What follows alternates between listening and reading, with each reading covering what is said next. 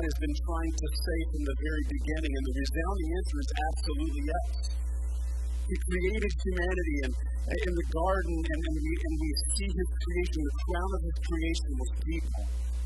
Because he longed to have a relationship and fellowship. He didn't need that, he just chose humanity for relationship.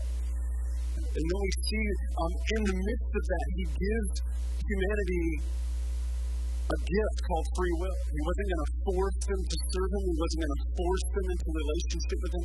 It was something that they had to come out of them, flow out of their heart. And so we still have that same gift today, and we see Adam and Eve, we see them sin, they rebel against God. Basically, they, they take matters into their own hands. And we see that first sin, and that sin sets off a domino effect that affects all of humanity. But from that point, when they sinned in the garden, you see what God's response was, even in the garden, that his plan was always about redemption and winning humanity back into relationship and fellowship with himself. And so the, the theme of Scripture is relationship, relationship broken, and God's response to relationship broken by restoring and redeeming us and coming to rescue us all throughout the Old Testament, you see ups and downs, and they, you know, the focus really was on the children of Israel. You see ups and downs. You see them at times serving God, but then you see them times where they fell flat on their face and they said, you know, we don't need God. We'll do our own thing. We will go our own way. And God would always be speaking and trying to draw them. He would use prophets and he would speak to them and say, don't do it your way. Do it God's way. God has a better plan for your life.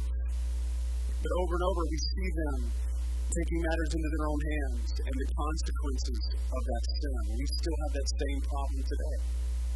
The tendency is to take matters in our own hands. We live in control of our own lives. I don't need God. I don't. I don't need someone steering me. I can do it myself. The ultimate end result of that is the end of a cliff. The consequences of sin is death, eternally, and eternally separated from God. And so today we look at kind of the crescendo of the story coming into as we look at have been looking at the life of Christ. The last few weeks we have built up to the, the, the, the birth of Jesus and we looked at how he came in great humility. You know, we celebrate Christmas and this is that second big holiday about Jesus, but we celebrate his coming and how he was born in a stable. This king who was prophesied is born in great humility. It was a statement even how he came, that he didn't come with flowing robes and a crown making people worship him. He came as a baby, became one of us so that he could know us fully. So we looked at that. Then we then we looked at uh, his message in, his, in, in the beginning of his ministry, and the way he did things was so different than what the people thought he should do.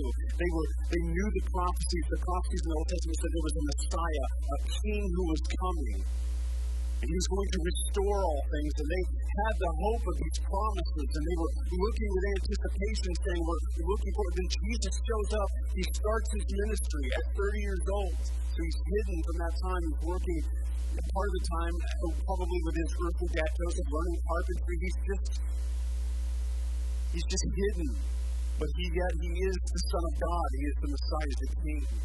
Then he begins his ministry and he starts teaching with authority, he starts healing, and he starts doing these things that people go, whoa, he, he looks kingly, but he, you know, he's very humble. He doesn't have robes. He doesn't look like our, our, our, our religious teachers. The religious teachers of the day, you know, they were very pompous and arrogant, and Jesus came in great humility, yet he had great authority.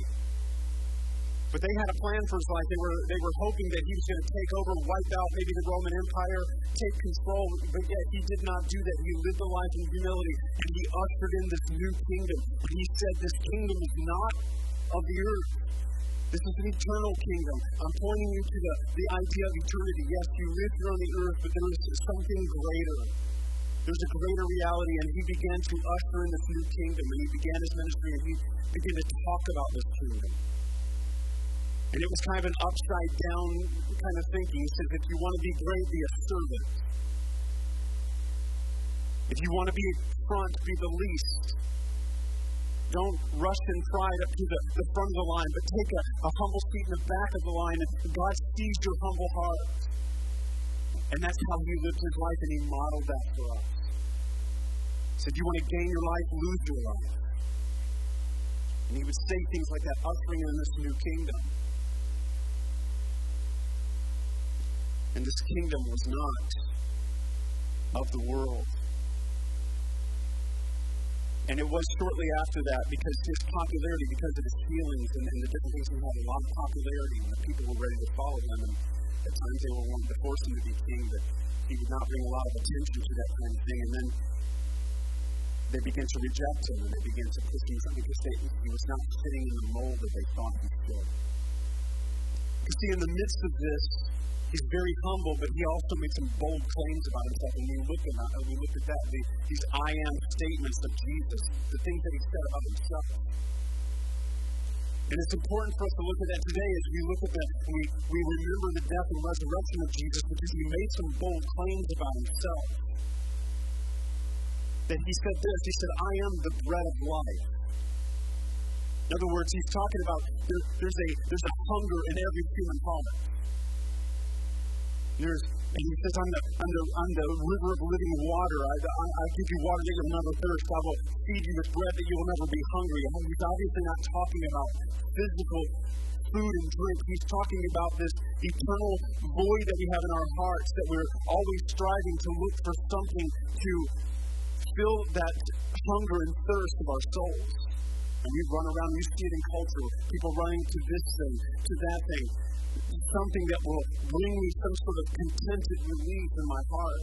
And Jesus says this when he's on the earth. He says, I am the bread of life.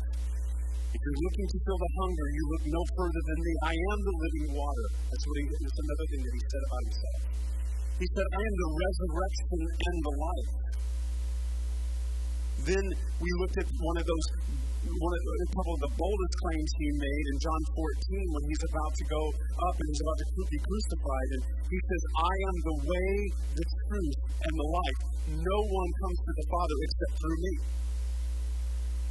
It's a bold statement. He made himself exclusive to heaven. That's not my teaching, that's his. He made that bold claim that he's the only way to heaven. There is no other way. In John 8, he says, he even ties himself back to the burning bush. He said, Before Abraham was, I am. And that's when the, the Pharisees and the religious leaders, they were going to stone him to death because they knew what he was saying. They knew he was claiming to be God. And then the other things that he said about himself I am the great shepherd of the sheep, I am the gate, I am the entrance way. You come through me if you want to find life. Again, over and over, he says these things, and lived in great humility. And so, because of this, they rejected him and they looked for an opportunity to get rid of him. But interestingly enough, that was also a part of the plan of God to put himself in the hands of those who would turn against him and ultimately kill him. You know, his, even his closest followers, they struggled with this idea of him talking about that he would die and he'd give his life up. It didn't fit within their plan. He came to die and he came to give life. Why? Because that was all for you and me. That was his plan. That was the, the, the, the story of redemption and rescue that God had in mind from the very beginning. And so as we have we, we remember this weekend, you know, I, I have a hard time talking about celebrating Good Friday. It's not really a celebration. And it's Good Friday. It's good for us. It was very bad for them. But we, we remember this horrific death that he suffered. And whenever you think of the cross, whenever you think of that torturous death, don't lose sight of it because we hear it all the time. We see the symbol of the cross. People wear it. I'm not saying if you have a cross necklace on, don't hide it. I like the cross. But sometimes it can just be uh, this thing that we hear over and over. We get so used to it, we get so immune to it that it becomes somewhat of a symbol. It was a symbol of torture and death that Jesus paid. It was an unimaginable death. The pain itself would have been unbelievable, but also when you think about what he was doing, he was taking the sins of the world, they were heaped upon him. We sang about it today that he took God's wrath and judgment upon him on himself. God poured that out upon Christ so that we would not have to endure it. And that's the difference between those who just simply receive Christ in a very simplistic way. We'll talk about that in a minute, just our response to Him. But people will, people that will take on their own judgment, basically reject the gift that Christ did, and they stand and I'll, I'll, I will take responsibility for my own sin. And that's why in culture, one of the great theological debates that so many people have a tough time understanding is how can a good God send someone to hell? My answer is always that He does not. He has made a way. The debt has been paid in full, and you keep trying to pay the bill. He has opened up the prison door, and you refuse to walk out. And so, this loving, merciful God pours his wrath on his Son for you and me. So he dies, and all hope seems to be gone. You know, the crucifixion, the crucifixion was yet another way that Jesus was revealing this upside down kingdom. He was laying his life down. It seemed like the greatest defeat, didn't it? But victory was on the way. But you know, at the time, and we have obviously the rest of the story, but can you imagine what they were feeling at that time? Their hopes, the ones that were following him, their hopes are in who he says he is. They say, We believe who you say. We struggle with that, but we believe you, and now he's dead and he is buried. Again, his disciples struggled. They were dejected. Remember when in the garden, when they came to arrest him, what did they do? They ran. They, they left him at his most vulnerable hour. Even Peter, who swore to him that he would never deny him, denies him three times. I don't even know this man. So his closest friends are turning on him. They're struggling with how this is going down because they thought this is the time we're going to take over. And Jesus dies. He's dead and they think it's over. They saw him tortured, they saw him die. There's no there's no there's no way out of this. Can you imagine what they're feeling? How long of a day was that Saturday to them? Were they're in hiding, thinking that they could be next, holding their breath every time they hear the, the door knock or somebody around. They think maybe they're coming to get us. What do we do now? You ever have a Saturday season in your life? That all hope seems to be lost and you don't know where to turn, and those disciples are living this out. Some of us, and for them, it was that Saturday they were waiting and they don't, they, they, they know what he said, but is it a literal resurrection? A lot of things he said seem to not make much sense to us, and we're having a hard time here. But all hope seems lost. Have you ever been in a Saturday season in your life where all hope seems lost? You don't know where to turn. There's no hope in your circumstances. You feel all alone. It feels silent. You ask, Where is God? I'm just being real because I've been there. Church is for a bunch of broken people who are running to Jesus, not a bunch of people who have it all straightened out. Just, a side note for you.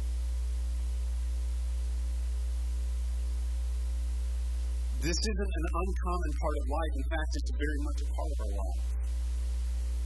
It's the story of the people that we read about all throughout Scripture. You see, and we've looked at lives as we've gone through the Bible and we've looked at these things. You see the lives of, each, uh, uh of different people in Scripture. They, they have this similar thing going on. Is what's God doing? I don't get it. Joseph, who has got promises and it's 17 or 13 years before the, the fulfillment of those promises. And in the midst, he gets falsely accused. He gets thrown in prison. And he's like, God, what in the world is going on here? But in Christ, we can have hope.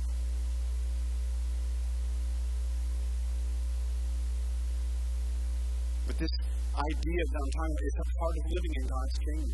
But don't lose hope. Don't lose hope. We can have hope in Him.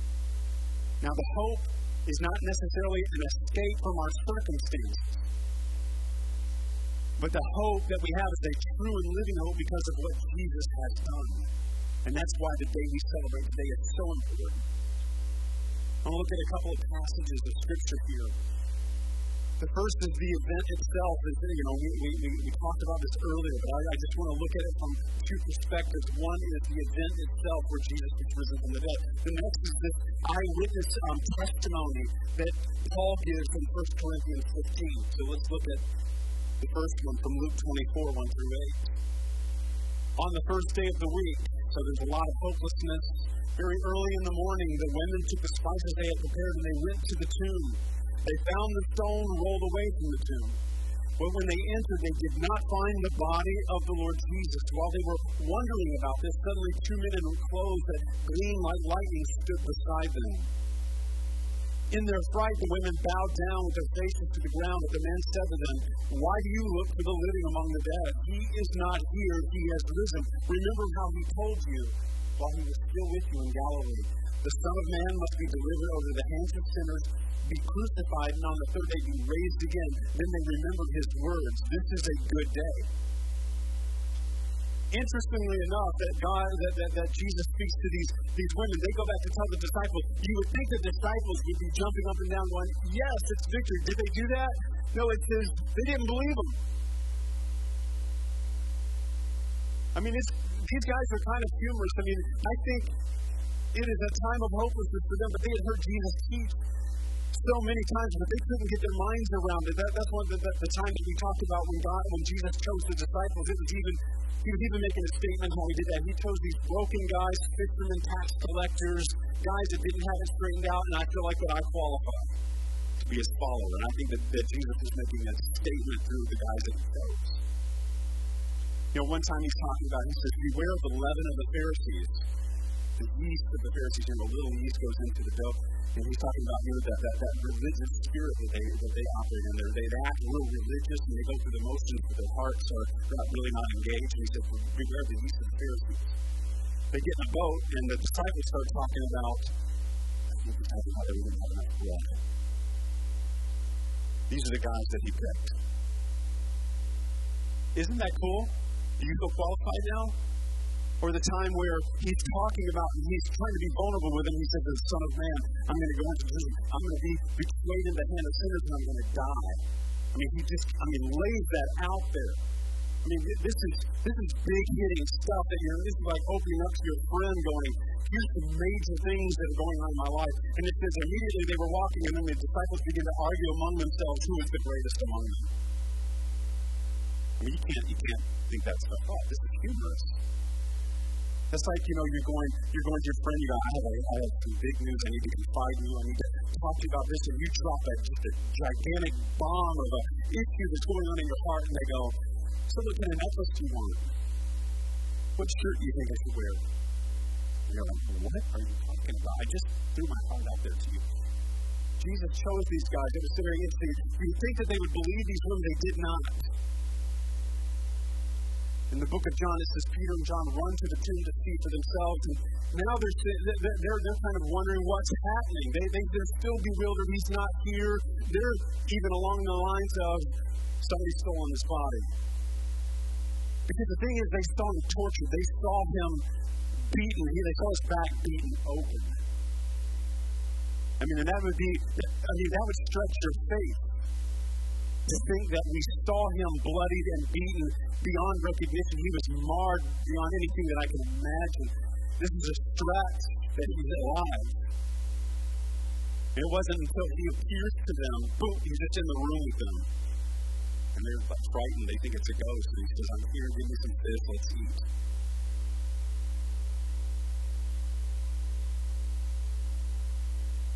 So they didn't believe, they doubted, they questioned. You know what? The point is this God invites your doubts and your questions. He's not intimidated by that. I say this if you are in a sincere path looking for truth, you will always run into Jesus. Because he said he is the truth. But keep looking, keep searching. Doubts and questions are, are. Now let's look at the eyewitness account that Paul talks about. 1 Corinthians 15 says, Now, brothers and sisters, I want to remind you of the gospel I preached to you.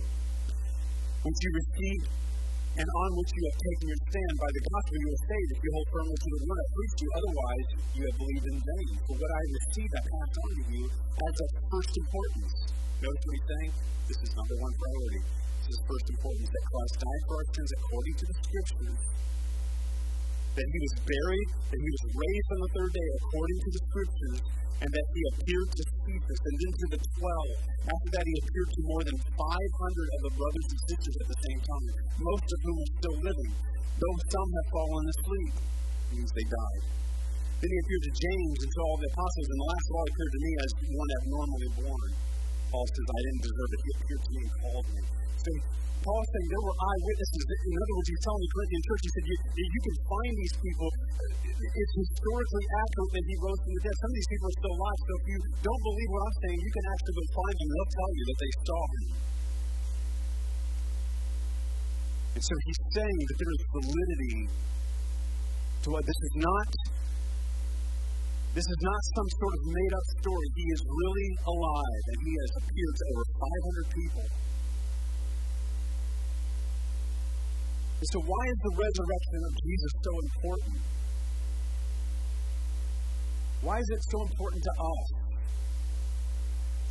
If he stayed dead, it would have undercut him being who he said he was that he was God in the flesh. He wouldn't be able to do what he said he would do forgive us. We wouldn't have a chance to be forgiven, to redeem us, to restore us back to God, to rescue us. See, the resurrection validates everything that he was about. It validates his teachings, his life, his message, and most important thing is that his promises. It validates his promises. This today that we celebrate the resurrection of Jesus, it's the event in history that we believe and put all our stock, our beliefs, and our trust that Jesus was who he said he was. If there's no resurrection, then we're all delusional. The foundation of our faith, you know, it isn't ultimately in the teaching of Jesus. It's not in his miracles. But it rises and falls on the fact that he rose from the dead. Listen to what Paul says. This is continuing in, uh, in verse 14 of this passage in 1 Corinthians 15. Paul recognizes this, and he's just very honest. He says, If Christ has not been raised, our preaching is useless. In other words, I, go find something else to do. Let's break up this group and leave. So preaching is useless, and so is your faith. More than that, we are then found to be false witnesses about God, for we have testified, testified about God that He raised Christ from the dead, but He did not raise Him if, in fact, the dead are not raised. If the dead are not raised, then Christ has not been raised either. And if Christ has not been raised, your faith is futile. You are still in your sins. Then those who have fallen asleep or who have died in Christ are lost. If only this life we hope in Christ, we are all people most pitied. And so Paul is saying everything that we're about, all the apostles, that they put their life on the line. They were persecuted. They were arrested, and many of them died as martyrs for this idea that Jesus rose from the dead. And he is who he said he was. And he's saying if Jesus didn't rise, then Christianity is the biggest joke ever created. It's a fraud, it's a fake. Forgiveness of sins isn't possible. No one has a chance of eternal life. But Then he said this if it is true, then it changes everything. It changes everything in all of us. All of our hope for eternity falls to the moment of Jesus' resurrection. Listen to what Peter says. Praise be to the God and Father of our Lord Jesus Christ in great mercy, He has given us new birth into a living hope a living hope, and through the resurrection, through the resurrection of Christ from the dead. How do we have a living hope? That Jesus raised from the dead. And into an inheritance that can never perish, spoil or fade. The inheritance is kept in heaven for you. Peter's saying all the promises of God are, are, are based on this idea that Jesus not only died, but he rose from the dead. And so if there's a resurrection, we can have a living hope And so the implications of the resurrection of Jesus are massive and have eternal significance to all of us. And let's look at some of the implications of the resurrection. Number one is if there is a resurrection, Jesus is who he said he was. That means he is God. His claims of himself are validated. That he's God. He is the living water that he said he was. He, that, that he quenches our, our thirst. He's the bread of life that fills the hunger of our souls. He is the way, the truth, and life, and the only way to heaven. He's the Savior of the world.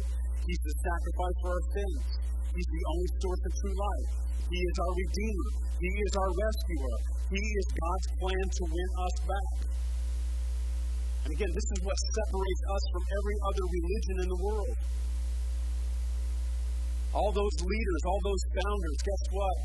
They're still in their graves. They did not rise from the dead. Jesus is the only one that defeated death itself, who came back to reveal that he was more than a man, that he was also God in the flesh. So it, Jesus is who he said he was. If there's a resurrection, it validates everything he said about himself. And again, this is this is not just me preaching about. This is stuff that Jesus said.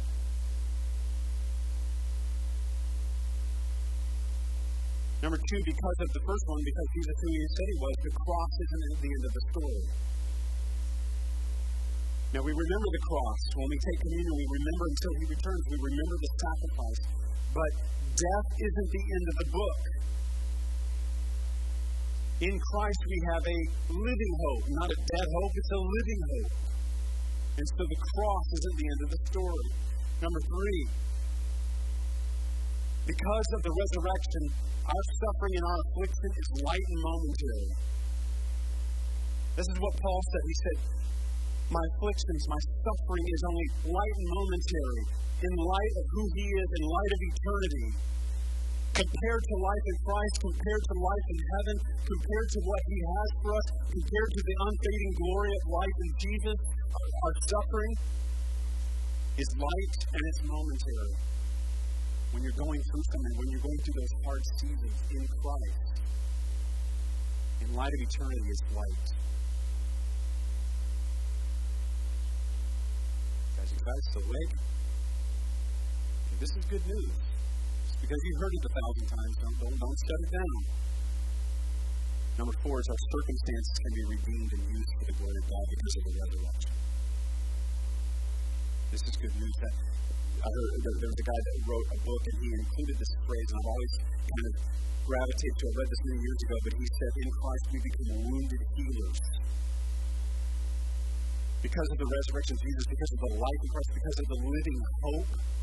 And so he said, you can take somebody that's been an alcoholic and their life can be transformed. And I've seen people that have been transformed by, by the renewing of Christ in their life, have surrendered life to Christ, and an alcoholic now can speak to other alcoholics and say, there's hope and they become a wounded healer. Somebody that's been abused can speak to those who have been abused and they can say there is hope. Those who have suffered with addictions, those who are dealing, have been de- dealing with things, and they are transformed in the new life of Christ. Their circumstances can be redeemed and used for the glory of God because of the resurrection of Jesus.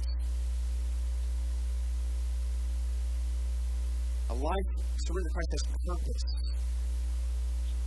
and it can impact others.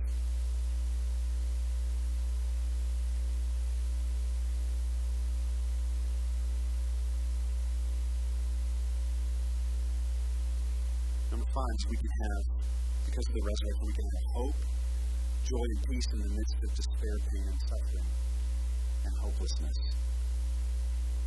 That's what Paul says in Philippians. He said, In Christ I've learned to be content no matter what's going on in my life. Even in times of, remember what he said, he said, we, we, are, we are pressed but not crushed. We are persecuted, but we understand we're not abandoned. He's with us. We're struck down, but we're not destroyed. In the midst of despair, we have hope. And so the upside down kingdom of Jesus then is transformed into our hearts, and we can say, you know what? I'm going through a hard time. I should be depressed, but I have hope in my heart that because I have a living hope because of Jesus.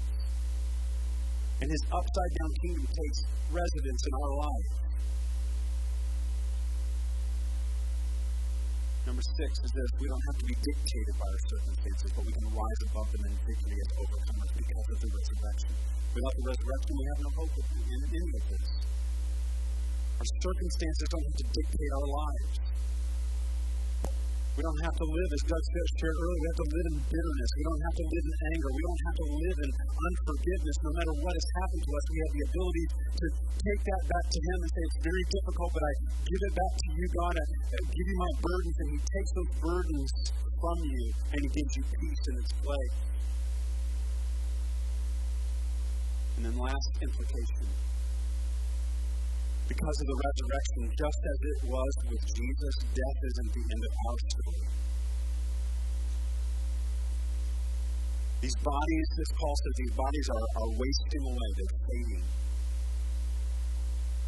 And although they're fading, there is a another there is a greater glory that is coming. It's the promise of eternity, the living hope of eternity. If we have died in him, we've been raised to new life with him.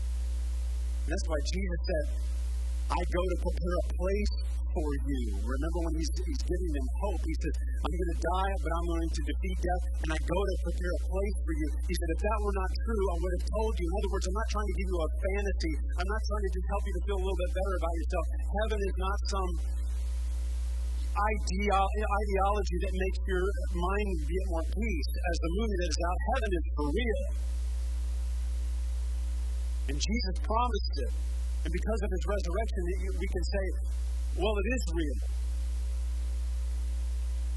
And be, just because we die on, in these bodies, we live forever with him in eternity in heaven. There is a promise because of the resurrection.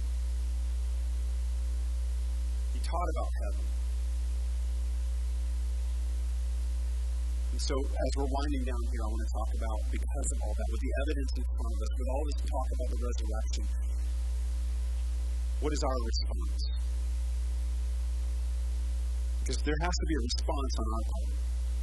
This goes back to the garden. This goes back to all the purposes of every human being on planet Earth. God will not force you to serve Him. God will not force you to follow His Son.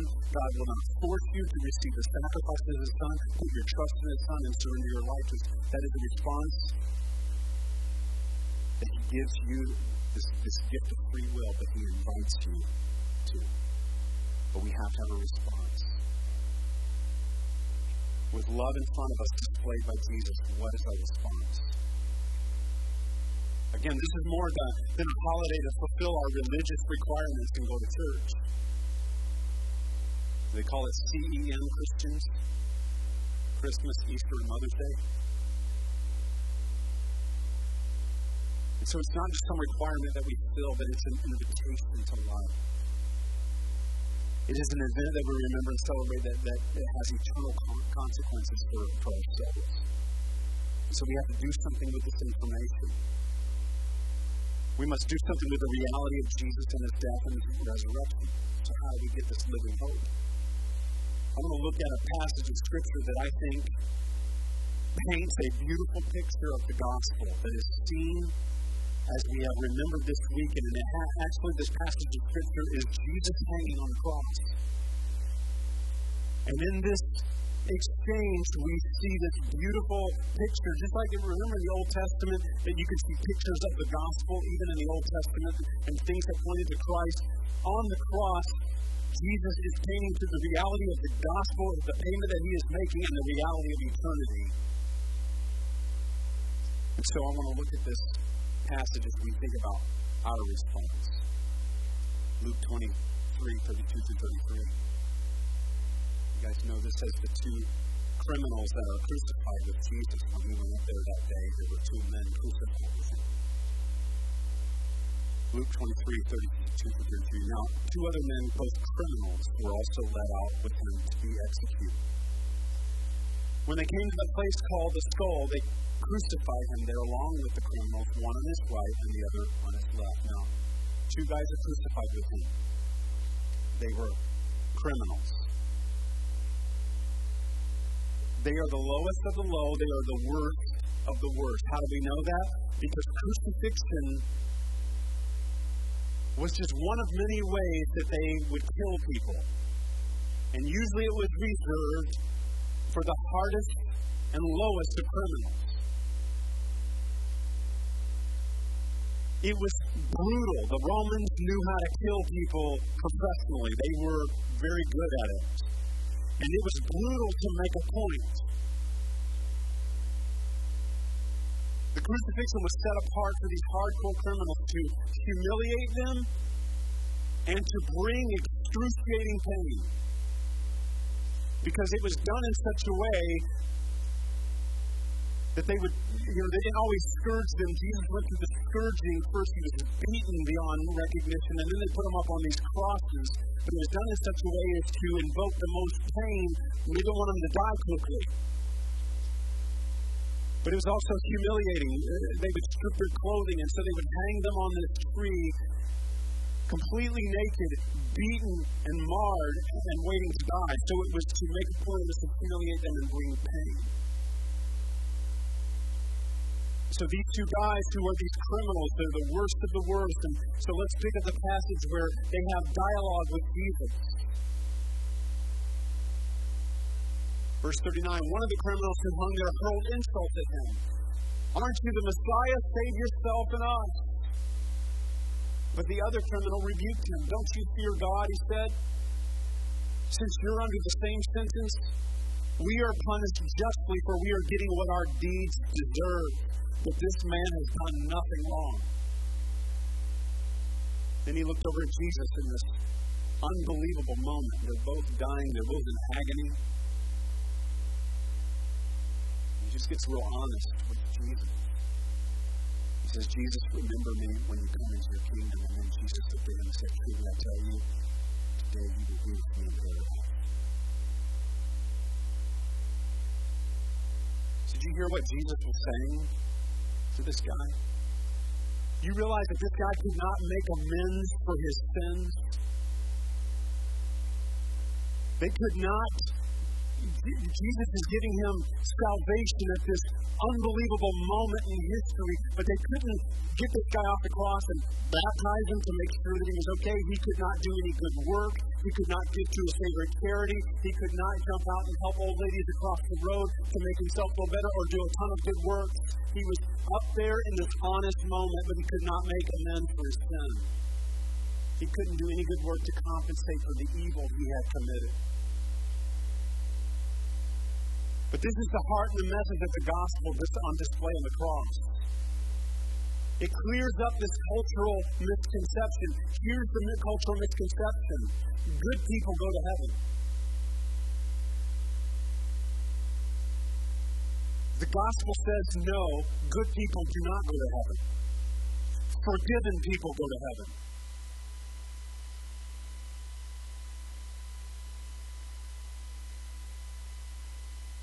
Because what, what, what is it in society? I'm a good person. And we, we ask people, you know, sometimes, you know, how are you doing? Well, I'm, I think I'm a good person. Or you have these theological debates. How do you know you'll go to heaven? Well, I'm nice. I'm a, I'm a pretty good person. Well, then, comparative to what? I've done this thing or, that thing, or I volunteer for this thing. It's not wrong to volunteer and do good works. We do good works, not unto salvation. We do good works because Jesus loves through us. We are, we are told in the Bible to do good works, but the good works don't save us. We do this because we love Him. So we compare and we say, well, I've done this, or at least I haven't done that. Think about this just really quickly. On a scale from 1 to 100, how good are you? 1 being just awful, 100 being the best. So get a number in your head. Got it? How good are you? Now the question is on that scale, what gets you to heaven? Some people go, well, I don't want to shoot too low. I don't want people to think I'm like Hitler. But I don't want to shoot too high either. You know, I don't want people to think I'm like Mother Teresa. So most people go, ah, 50 to 60. Problem is, is that's not good enough if you're just going to measure compared to what? What's the tipping point to heaven? This story undoes this type of thinking. There's a statement being made here good people don't go to heaven because in reality, no one is good. God bless you. Jesus even said that because there's none that is good. But God is good. See, here's the contrast of the two criminals. Isn't it interesting that they have gone through this whole day with Jesus? You know, this, this, this trial that started, they, they've gone out there, and at some point they both began the journey with him to do this half mile hike up to Golgotha to be crucified. And they've been with him. They've watched his life. They've watched the things that he's done and said. They've, they, they, they, they've been watching him. But there's two responses. And this contrast, it, it, it, speaks to all of us. Because the forgiven one, he admits he's wrong, right? He admits that he's wrong. He tells the other guy, he says, We're getting what we deserve. And he recognized that Jesus, he's done nothing wrong. He's recognizing his divinity. He is coming to a revelation. But we don't know at what point this happened for this guy. Maybe it was when Jesus looked down at the ones that were beating him. And by the way, the ones that beat him and scourged him, the ones that treated him the worst, spit in his face, mocked him, beat him with their fists, he died for them too. And those sins. And maybe it was when Jesus said, Forgive them, Father, they don't know what they're doing. Maybe that struck a chord in this guy's heart. But the other guy saw the same stuff. He saw all of this. And he had a different response. His heart was hardened, and he, you know, maybe at some point, well, if you are God, then save yourself in us. And in other words, what can you do for me? What can you do for me?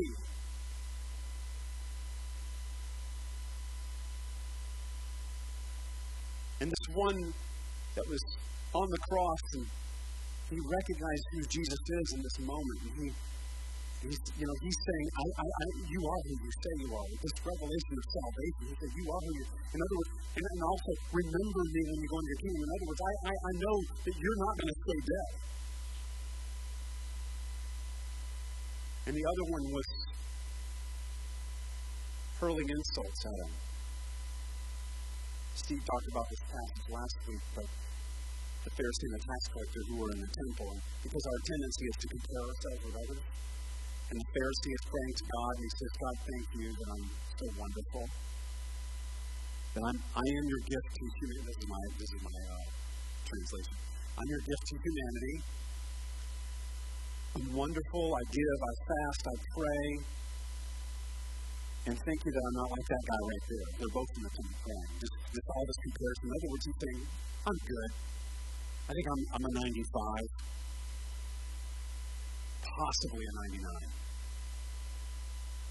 maybe even a 100. And the other guy just beats his chest, and he's very honest. He's like that other thief in the cross. He said, Father, God, forgive me. I'm, a. Forgive me. It's interesting that Jesus is telling the story about these two guys because he said that, that one that he just he said he went away justified before God. Only God can justify someone. He said the other, that. His prayers were not heard. This guy is justified. In other he caught it. He got salvation. He understands the gospel. Because we're justified through repentance. We admit our wrong. Like the thief on the cross, we, we deserve this. That's the part of the gospel is to recognize we are wrong, that God is good and we aren't. That all of us are a zero on that scale. But God is 100. And it's His righteousness that gets us there, not our own. And this thief on the cross is saying, We deserve it. We, and then we have this honest response God, forgive me, I am a sinner, and I need your grace. He took responsibility for his wrong. He didn't compare himself with others. And he was getting right with God. Because when you say, How good are you? You're, the comparison is God's holiness. So, how are you doing on that scale now? None of us are doing good. The forgiven one also asks for eternal help, while the other one asks for escape from his circumstances. Get me out of this mess. That's how a lot of times a lot of people approach Jesus. They approach Christianity. I'll give my life to you if you do this for me. I'm going through a hard time. If you do this, I'm all in, God. This is a part of our part of our, our, our mission essentials here at the church, but Christianity is only understood through total and unconditional surrender to Jesus. It is saying, I'm I'm not good and you are good. I am a sinner and you are the Savior and I desperately need you. The other one said, Save yourself and us. I'll follow you if you do some sort of miracle and, and get us out of this mess. The forgiven one trusts that Jesus is who he says he is. Did you hear what he says? Remember me when you come into your kingdom. That kingdom that Jesus has been talking about, that upside down kingdom, this guy had gotten a revelation of that kingdom. Remember me when you, I know that you're a king. I see what's going on. You are a king, and you're giving your life. I, and, and I think he was overwhelmed. You are a king. You are who you said you are, and you're dying for us. Remember me when you come into your kingdom because you're real. And I think you're going to live. I, know, I want to be with you. He saw him as a true king, and he humbled himself before that king. The other did not. So there's this contrast. See, that story in the Bible, I think, is interesting because Jesus could have been crucified by himself. But I think these two men point to us because we are one of two criminals. You can look at your neighbor and say, You're a criminal. Some of you, it might be therapeutic for you to do that. But then follow it up. Then follow it up by saying, "So am I." Because we're all criminals. We are we are one of two of these criminals. Make no mistake about it. We are not good. We have all sinned and fallen short of God's glory. But it all boiled down to this it came down to their response to Jesus. And the same thing, it boils down to our response to Him. What will be your response to the risen King? Is it to try to figure out how good you are and, and, and how good you can be? It'll never work. Are you only interested in saying, I give you my life if you do this for me? If so, it won't last. Or will your response be like the one that Jesus said, Today you will be with me in paradise? You have got salvation. You understand the gospel. Or will you be justified like that one and say, Lord, forgive me, I'm a sinner, instead of comparing yourself to others? Because that's the gospel on display right there. Jesus is the only way we'll have an eternal hope. Salvation comes through not us being good enough, but surrendering our lives unconditionally to Him and saying, Lord, you are in control. I give you my life. And then He takes residence in our heart and begins to make us a new creation. And it's a process because you know what? Relationship is process. But we go from death to life because He went from life to death to life. And we begin this process relationship with Him, to walk with Him because He loves us and He wants relationship to restore back relationship with God. Not being more religious with God, not going to church more for God, but saying, I'm in relationship, I'm in friendship with you, and I'm going to live my life according to you. And then He gives you the good works to do because you love Him. What will your response be today? I want to end with a, um, it's, it's, a, it's, it's a song that I think kind of sums up this whole day. But it's, and, and it's going to be a video, but there's lyrics. And I want, I want you to just kind of take this in as you are sitting there before the Lord. And I want you to think about what your response today will be before this humble King, the, the living, eternal King. Let this song kind of speak to you as you are meditating on the words and you're thinking about the words. But I, I want you to think about your response to the King. And I want to have the lights off and, uh, and just kind of as you are sitting alone with God, let Him speak to you.